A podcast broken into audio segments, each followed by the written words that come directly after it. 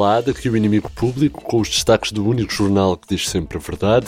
Isto na semana em que o Ronaldo das Finanças antecipou-se ao verdadeiro Ronaldo e decidiu ir ganhar dinheiro para um campeonato com menos chatices, o do Banco de Portugal, que é uma espécie de distritais onde se ganha mais dinheiro. Mário Centeno, o ministro que nos cativou com o seu charme e com a sua folha de Excel, vai deixar de ser ministro das Finanças e cede então o lugar a João Leão, que é uma espécie de Nani das finanças. Não chega bem ao nível do Ronaldo, é mais tímido, mas a posição é basicamente a mesma. E é mesmo por aí que começamos esta semana. Uma notícia exclusiva do inimigo público: a saída de Mário Centeno do governo terá mesmo guarda de honra de cativações. Centeno deixa o governo, vai pescar robalos para Sesimbra e no último dia no cargo, na segunda-feira que vem, o CR7 do Ecofin sairá, portanto, do Ministério com uma guarda de honra de cativações a cavalo e receberá uma placa de cortiça evocativa do seu famoso déficit zero. Do Terreiro do Passo, Centeno segue para o Panteão Nacional para um beberete com o bar montado em cima do túmulo de Guerra Junqueiro, à la Web Summit. Entretanto, o Sporting saúda a nomeação de um leão para Ministro das Finanças, disse Frederico Varandas esta tarde, ao saber que o nome do sucessor de Mário Centeno é João Leão. Por aqui se vê a força do Sporting. Um leão nas finanças, um CR7 no Ecofin, é para que saibam, arrecadem e vão buscar, disse o Presidente Leão, enquanto fazia sinais de fixe a Rubén Amorim e lhe dava mais 10 milhões de euros para a mão. Ainda sobre o Centeno 2.0, uma sondagem IP mostra que milhões de contribuintes portugueses preferiam que o responsável por lhes cobrar os impostos e fazer cativações fosse não João Leão, mas João Ratão, para acabar cozido e assado no caldeirão quando lhes tentasse cativar os feijões. António Costa garante que João Leão é a continuidade de Mário Centeno e tem mesmo até células estaminais do Vítor Constâncio. E no norte do país, a história é mais assustadora agora que o Covid chegou à região, portanto, menos educada do sul. O crocodilo lontra do Rio Douro vai juntar-se aos esforços das autoridades para controlar as praias em tempos de pandemia. Assim, a pedido da DGS, o crocodilo lontra deverá comer as pessoas que estiverem em ajuntamentos até que as sobreviventes mantenham o distanciamento social obrigatório pela lei. O crocodilo em causa revelou ainda que a sua espécie só sobreviveu à extinção dos dinossauros porque usavam máscaras no focinho e desinfetavam as patas. Também lontra em pele de crocodilo é a nossa clássica e até vintage, algo vintage, edição em papel do inimigo público, nas bancas todas as sextas-feiras com o público. Estamos no nosso número 851, um número especial, porque é o número de vezes que ouvimos esta semana que Portugal não é um país racista. Portanto, muito especial. Esta semana, o grande destaque desta edição impressa vai para a sucessão de Mário Centeno. Costa escolheu o artífice das cativações, esquema mais popularmente conhecido por Eu para a semana passo aí e pago isso.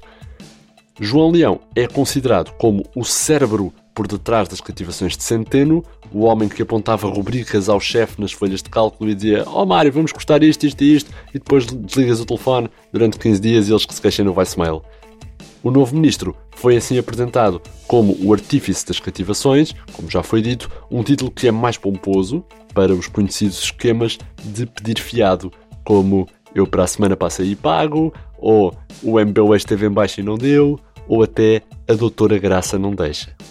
Uma nota da presidência informou que João Leão não tem qualquer parentesco com o Rei Leão da Disney, mas Marcelo confirmou que Nicolas Cage, a seguir a fazer Joe Exotic na TV, vai encarnar João Leão na adaptação da Geringonça ao cinema.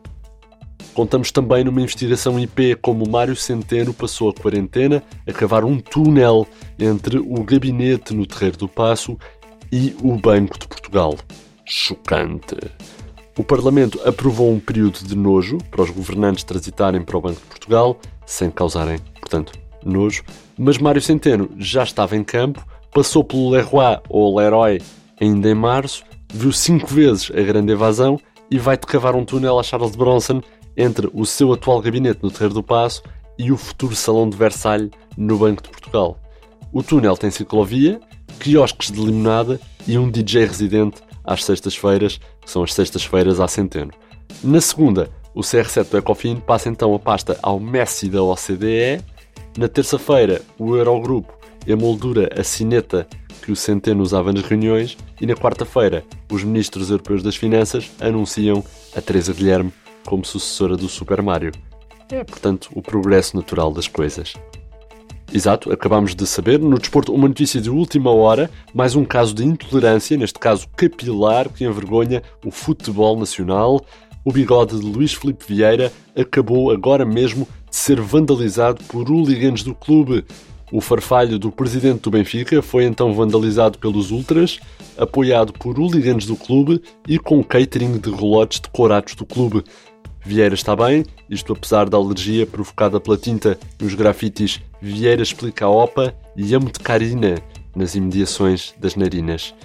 O ato mereceu a condenação unânime e veio ainda ensombrar mais a relação entre clubes e claques e o sucesso da linha de merchandising baseada no bigode que o Vieira ia lançar a tempo de chegar às bancas de venda de toalhas e boias na praia para dar um bigode a este verão.